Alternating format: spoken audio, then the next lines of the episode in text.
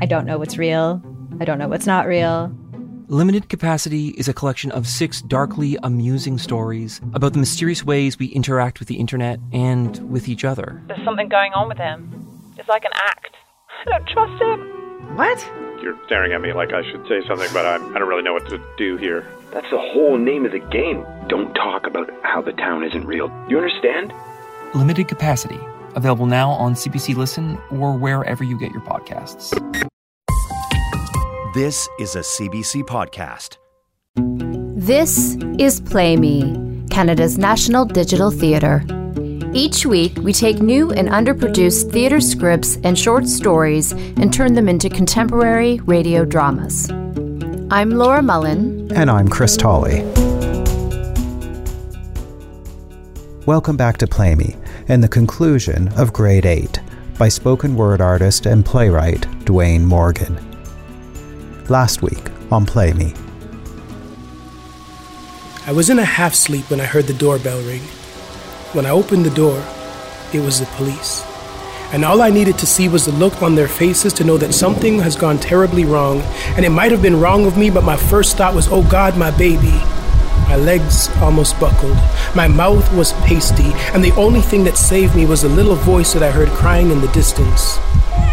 It's amazing how the cries that would torment me and pull at my heartstrings now brought me comfort and relief. How do you explain to a five year old girl that her mother's gone? My heart broke as I realized that I was going to have to do this alone. Episode 2 The Conclusion of Grade 8 by Dwayne Morgan. My sister also has a daughter, a beautiful little girl named Nicole who's only six and growing up without her father. I paid them a visit a couple weeks back, and there she was in her Sunday's best waiting on her dad with her Dora the Explorer knapsack packed from two days in advance. This was both the most beautiful and the saddest thing I had ever seen, as she sat there in a world all her own, rushing to the door every time she thought she heard a car horn, only to return dejected. I admired her faith. And while she held out hope, her mom's heart broke, but there was nothing that she could do. Nicole refused to be moved. She would force herself off of the steps to use the washroom, but she didn't want to watch TV or have anything to eat. She didn't want to risk not hearing the sound of his car horn beep, and I wonder if he knows the legacy of his actions as the sun set like her spirit, with her falling asleep on that step, with Dora being the pillow upon which she lay her head, and I can't even describe the hurt and the pain that I saw in her eyes, but what I knew is that I refuse to be that guy. He has no idea what he's missing out on. So even though my hands are full, I still try to pull some of his weight when I can, because that's what a man does. I've seen too many women walking through life unsure of themselves because of a lack of love. Just last week, I saw one of those downtown girls sticking out amidst the crowds like a tree planted in cement, stiletto heels, accentuated shapely legs chiseled by the gods which seemed to go on for an eternity. She was a model of perfection, who used the sidewalk as her personal catwalk. Men gawked while women stared and commented under their breath. The hem of her skirt had the man in me hoping that she would bend ever so slightly so that I might see a glimpse of the femininity she so teasingly keeps hidden. A lot of time and thought went into this plan to seek attention, and mine was hers, so her planning works as I survey her curves. Her shirt revealed her midriff and the navel ring that glistens with the street lights. Her ample breasts are youthful and jubilant, causing the stoppage of traffic like stop signs, and it really didn't matter if she had a mind because she was all out there looking fine from head to toe. But it wasn't until you got close that you noticed her eyes dull and speaking encyclopedia volumes. It was in them that the true story was being told. Before me was an empty mold, a woman more comfortable in her clothes than in her own skin, a vacant shell, using her body to divert attention from the hurt and the pain that she feels inside. Every catcall and comment builds her up but drowns her pride, maybe. Her daddy never loved her enough. Maybe he loved her too much. Or maybe it was the midnight touch from an uncle or a brother. Maybe it was a hard hand of a lover. Maybe it was just a regular guy like me who is too shallow to see past her present to her possibility, never nurturing her inner beauty so it stays hidden like family secrets. Or maybe it was the sweet words from a mother that never came that was the source of her pain. I don't know. But I can tell that it was something, something deep, buried carelessly like dust under a rug, and I can see it, feel it, read it in her eyes, and part of me feels guilty for doing nothing but shaking my head and walking by. But I've realized that in this life, we'll see many crumble and fall, and even if we save one, we'll never rescue them all. Having a daughter has me paranoid, and given the neighborhood that we live in, you're constantly on your toes. I want to move us out of here, but it's hard with just my income. I feel as though there's always something to protect her from. She tells me that I go overboard sometimes, but honestly, I can't help it.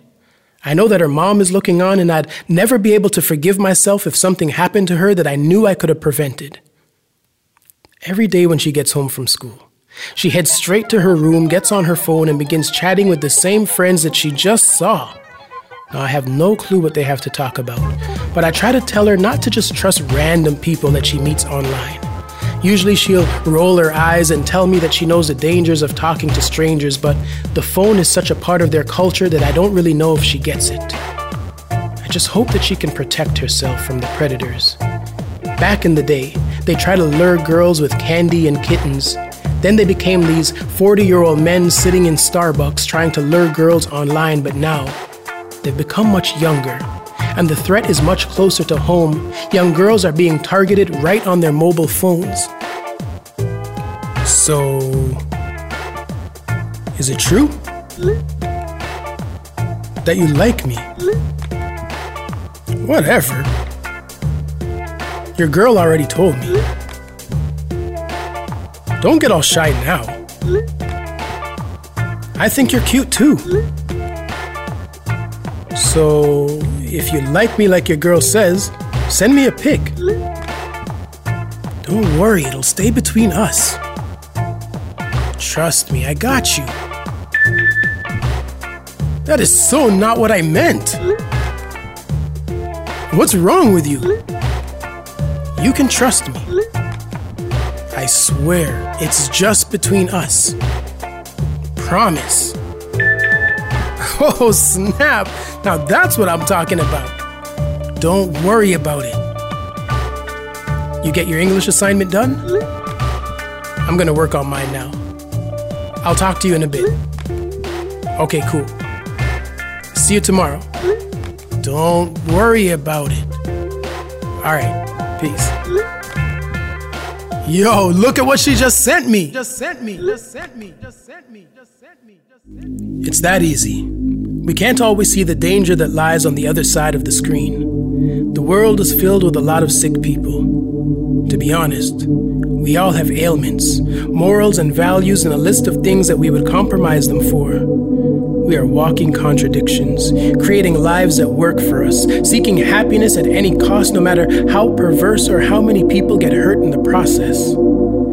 I keep trying to build walls around her while every day another layer of her innocence is chiseled away at school, by the music, the TV, and just by life in general. And I don't trust anyone.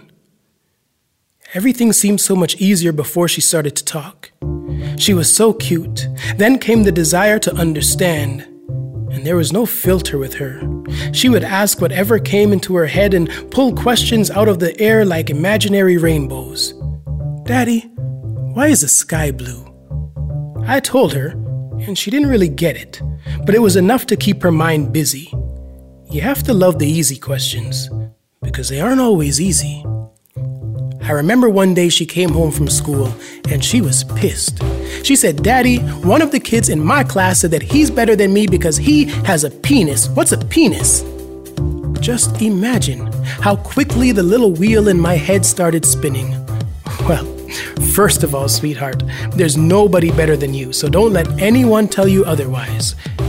As for that other thing, well, you know how boys and girls are made a little different, right? Remember how girls sit down to pee and boys stand up? And, well, well, your private area is called your Excellent. And a boy's private area is called his penis. I wonder if she noticed the beads of sweat that were bathing my forehead.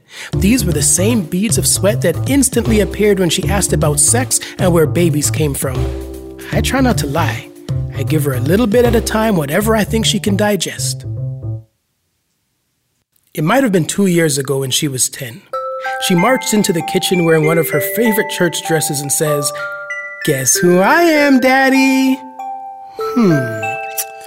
I think that you are my daughter. Obviously, Dad.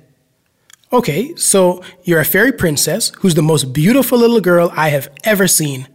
Cute, Dad. Real cute. I think I know who she gets the attitude from. With her eyes lighting up like a Christmas tree, she turns to me and she says, I'm a bridesmaid at your wedding. You're a what, where? Her latest thing is that I need to date. Just the other day, she came in and was like, Dad, come and step into my office. Now, this was a line that I use all the time, so I obliged her while laughing inside. I guess she pays attention after all. The funny thing is, at times, it seems as though she's as protective of me as I am of her. Once I sat down, she began. We've been on our own for a long time now, Dad. I know that Mom is looking down, and I'm sure she would expect you to move on. You deserve to be happy. You're so good to me, but I think you might be lonely. There's only so much that I can do, and I'm sure that there has to be someone else out there for you. Plus, a little sister wouldn't be bad. I appreciate what she had to say.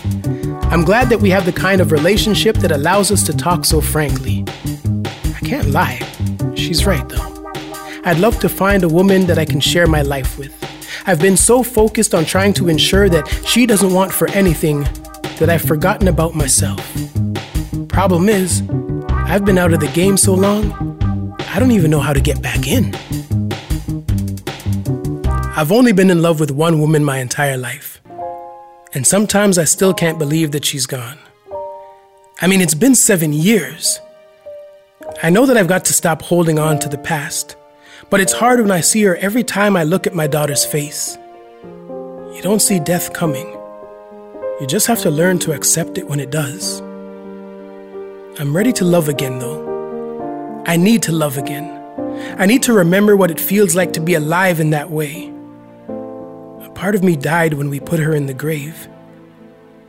I need a woman who can grow with me, revealing things about me that I never saw before, unearthing treasures buried under my pain.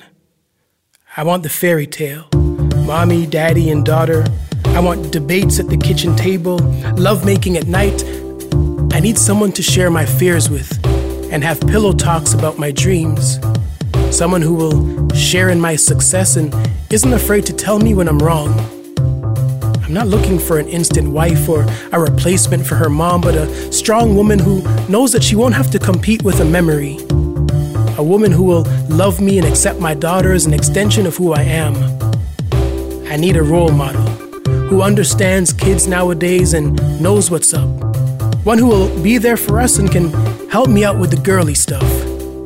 You know the girly stuff. When she was a toddler, I accidentally put her pantyhose on backwards.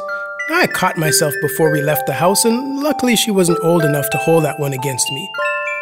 A few years ago, I have no idea what came over me, but something convinced me that I could braid. I came up with this elaborate hairdo for picture day. Needless to say, I didn't order the school pictures that year. I've tried to think back to when I was in grade six. And yes, I know, it was a long time ago. But I can say for sure that I don't remember any of my classmates having breasts. Well, there was Peter, but I don't think that his counts. If my memory serves me correctly, I believe that my teacher was the only one who fit the criteria, and I remember hers quite vividly. So it's hard for me to make sense of the small mounds that were blossoming on my daughter's once barren chest when she was only 10. They had me wishing that I could make them stop growing, but life is constantly in motion, so you either go with the flow or you get swept away by the current. Now, there are some things in life that you can delay, others that you can avoid altogether. The training bra is not one of them. Now, I knew that this was going to be an awkward situation for the both of us, so I had to figure out a way that would cause the least amount of embarrassment. Now, I was hoping that she would have a bit of knowledge on the topic, at least a cup size or something, but she had nothing. Nada. We stood there, staring at the racks in front of us, amazed at the different styles, fabrics, shapes, and sizes. The minutes that we had spent were feeling like hours. And if I didn't want those hours to turn into days, I needed to make the first move.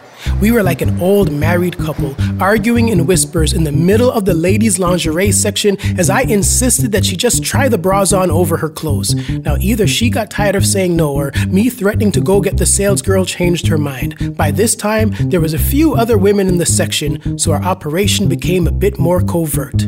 Finally, we were on the same page, needing to get this over with as quickly as possible. It was a comedy of errors that left us driving home in silence silence, both trying to erase what we had just been through. Inside, I was laughing. My baby's growing up. But she was livid. It's in situations like these that she misses you the most.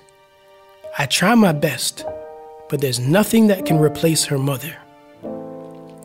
And it is every father's worst nightmare to hear his preteen daughter complaining about stomach pains when mine did, I almost lost my mind. I reassured her by telling her that she'd be fine, and in no time, I was out the door on my way to the drugstore to get the necessary supplies. To my surprise, they have an entire aisle dedicated to women, with product stock from top shelf down to the floor.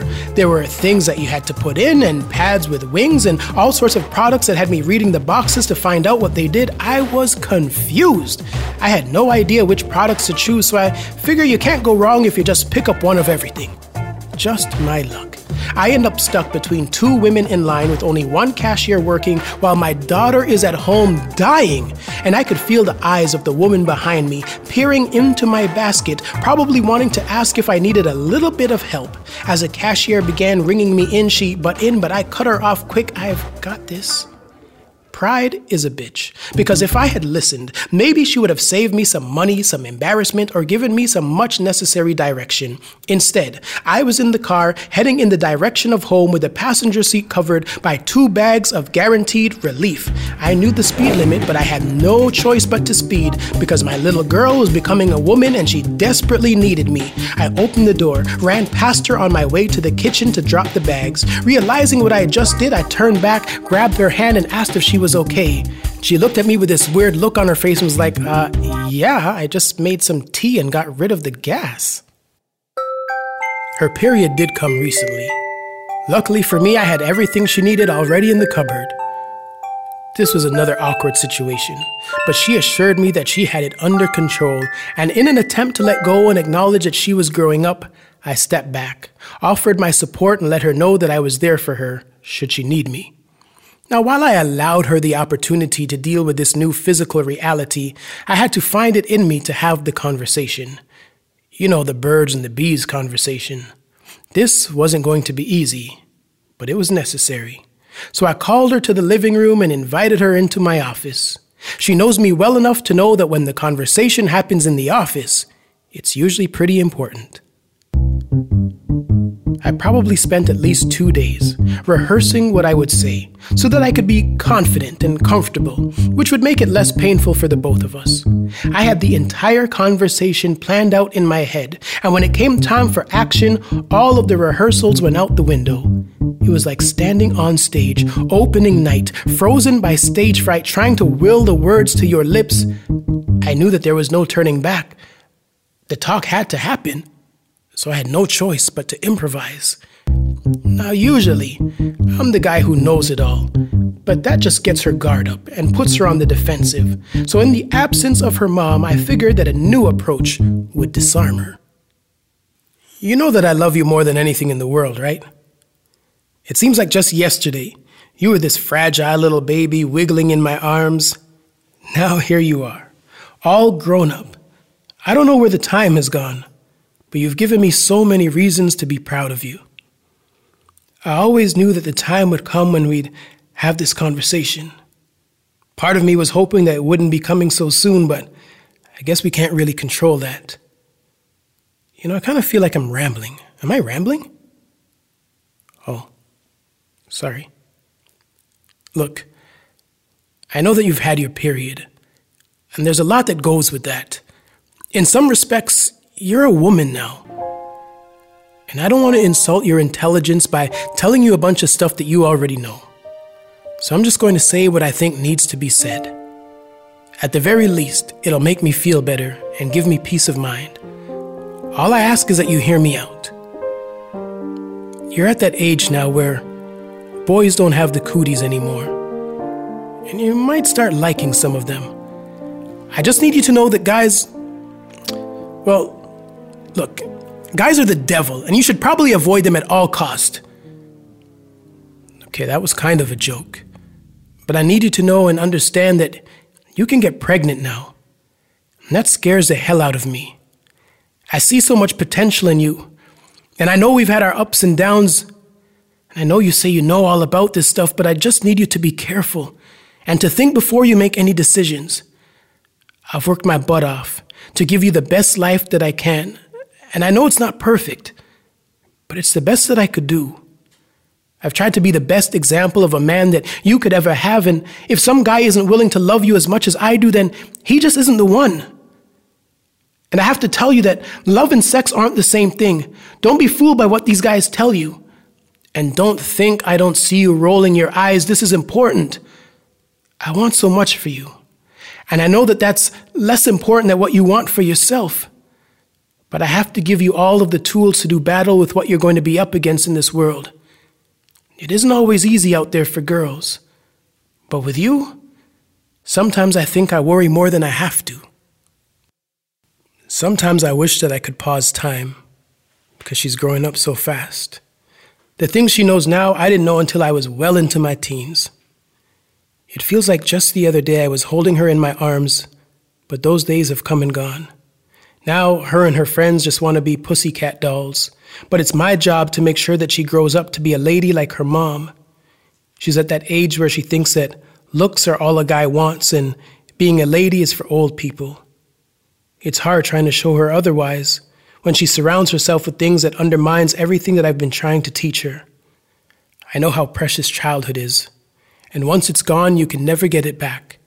So more than anything, I want her to enjoy being a girl there's so much time ahead that there's really no reason to rush to grow up.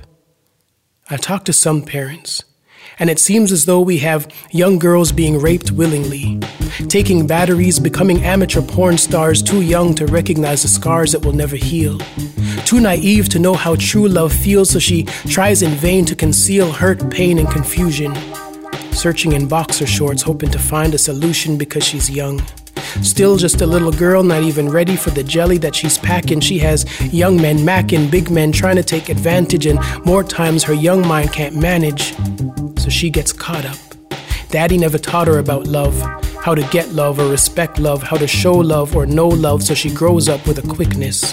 Hormones in the food give her body that thickness. She tantalizes minds with curved hips and thick thighs, and some guys fall prey when she decides to add a few years to her age after recognizing the maturity of their frame. It's a sick and twisted game some of these young girls have learned to play, wanting so badly to be grown, not knowing that so many of those women who have grown wish that they could get some of that time back.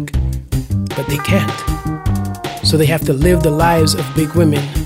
As young girls try to emulate the lives of big women, not cherishing their youth or the lives that they are living, so blinded by material that they can't see the times that they live in. And with the future generation being sexually abused, I often wonder what will happen to this world. As young girls keep trying to be big women, while I just keep wishing that we could let these girls be girls. It feels like a losing battle. But I refuse to wave a white flag. It's like deja vu because now it's her and her crew huddling around magazines, reading up on what they need in order to be appealing to boys. Page after page, they flip through countless ads for hope in a box. I'm sure you know the products that I mean. They're the ones with the attractive picture on the packaging that entices you to pick it up and stare at the picture, hoping that if you used it, you too would look as good as they do on the box. They usually never work, but it's amazing how many of us fall for them. Whether it be hope in a box, books, or magazines, our insecurities and low self esteem have been good for the economy because self help is a million dollar industry.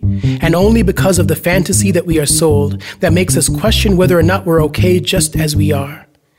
I must seem like a dinosaur with the advice I try to give to her and her friends. But I understand how life works, and I know that especially for women, if you aren't strong within, It's easy to get caught up, constantly changing yourself, looking for external validation of your worth when that too should come from within. Little boys with high pitched voices, trying to sound all grown, have started coming by my home.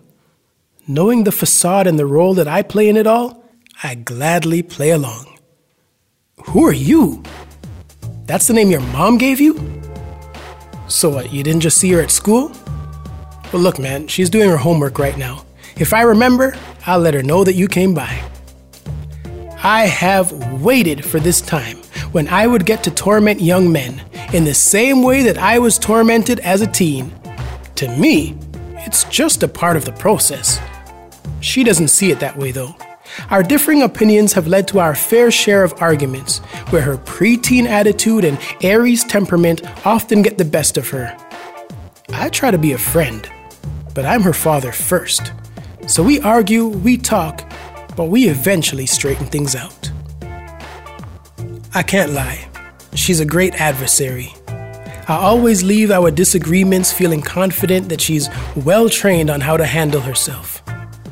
I know that she feels the need to test her boundaries. And there have only been a few times when she's gone overboard and forced me to put my foot down. I'm slowly realizing, though, that she's becoming a big girl now, wanting to do big girl things. And the hardest thing for me is letting go of the strings I've always used to keep her close. I know that I have to, but knowing that doesn't make it any easier. Maybe it's the need to be in control that makes it hard to let go, or it could be the fear of the unknown, but it's inevitable. She has to grow up. And I have to sit back and watch like a fan in the stands of life cheering on her accomplishments, wanting to protect her from mistakes, but instead sitting on my hands so that she can learn the lessons that life has planned for her. And while I should be sitting back, giving thanks, watching my years of work manifest, I can't help but be anxious and consumed with stress, wondering if I did enough, if she's tough enough to navigate her way through the bumpy terrain that's bound to come her way. I guess I have to have faith that my teachings will be her compass, and that she'll turn to me whenever she feels lost, knowing that I will always be there with open arms, ready to dust her off, kiss her boo boos, and send her back out on her path to make her mark on this world. Because no matter how big she gets, in my eyes, she'll always be her daddy's little girl. It's taken some time, but I realize now what the issue has been. This world can be a very cold and unforgiving place for those who aren't prepared for it, or who get steered in the wrong direction. The world that I live in is one that I've been trying to protect her from. I live in a world of greed, corruption, racism, exploitation, homophobia, and misogyny. This isn't the world that I would like, but it's the only one I've ever been in. So I try my best to navigate my way through while trying to make it a little bit better for those who will inherit it from me. Naturally, my daughter will be the most direct beneficiary of my efforts. But ever since she was young, I've tried to create a world for her that was completely different from mine. A world in which none of the ills existed. One where she would feel as though there was nothing she couldn't do or achieve. One where she felt that she was free and not confined by her race or her gender. I created a world for her that was imperfectly perfect, one where she could thrive and flourish, one where she was surrounded by love. I placed a bubble around her, trying to shield her from the harsh realities of the world that I live in. But the bubble doesn't last forever, no matter how much I wish that it did. As a parent, there's only so much that you can do. Reality is sneaky and will eventually find a way to penetrate whatever defense you've set up. Soon you find that there are holes and leaks in your bubble. The questions that are being asked are now more mature. They start to realize that the world isn't how you created it for them. They start to see the corruption and injustice, and the questions multiply. Now they really want to know why, and these are questions too complex for simple answers. With time, the world that we created for them becomes a distant memory of childhood as their world morphs into ours and they no longer live the facade of the fairy tale created to maintain their innocence. You end up sharing the same world, with all of its beauty and problems.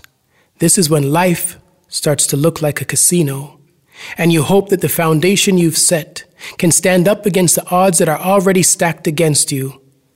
This is when your hands are tied, and you realize that you have no other choice but to just let go, because there's a fear that grips you when you find out that you're about to be someone's father.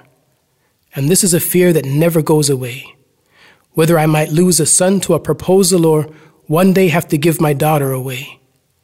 No matter how proud you are of their successes in life, the things they achieve, the heights that they climb, they will always remain a child in your eyes. And you'll stay in the batting cage getting practice just in case you're called on to go to bat for them. But this isn't everyone's story. This only relates to those who confronted the fear and decided that having a child was worth being there, not just for them, but for yourself. Because there's so much that I've learned from having her that I otherwise would never have known. And I can't help but feel bad for those men who have no clue what I'm even talking about. This is the hardest thing I've ever done, often with no rewards or perks. But every time I see her smile, I'm reminded that it was worth it that it is worth it and will continue to be so. There is nothing more amazing than watching a seed grow to its full potential, knowing that you fertilized and nourished its capabilities. And I don't know how single mothers do it, but I understand and respect their strength. In the end, I guess we find the energy for the things we deem important. Even in my darkest hours, my daughter is my light. And looking at her, sometimes I think that I might have done something right, despite all of the mistakes that I've made. But nobody's perfect. Not me, not her. Things are bound to occur that will test us, because life isn't easy, and believe me when I say that this little girl has been a handful each and every day. But I probably shouldn't expect it to be any other way. She is her mother's daughter. She's inherited those genes even in my weakest moments. My interactions with her remind me that her mom is still with me, just somewhere up there, living in another frame. Her report card came. We did it. Our little girl's going into grade 8.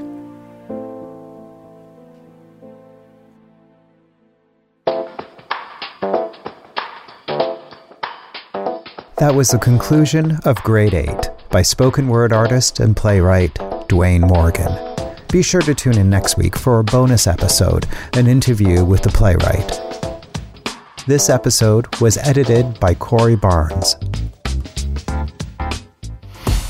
Visit playmepodcast.com to learn more about our podcast, to leave a comment, or to let us know what you think of our shows. Play Me is produced by Laura Mullin and Chris Tolley. The associate producer is Rashanik Jabari. Play Me is funded by the Toronto Arts Council, the Ontario Arts Council, and the Ontario Trillium Foundation. Special thanks to our partners, the Playwrights Guild of Canada, the Toronto Fringe Festival, and the Spiderweb Show. Play Me is an Expect Theatre production. For more information, visit playmepodcast.com.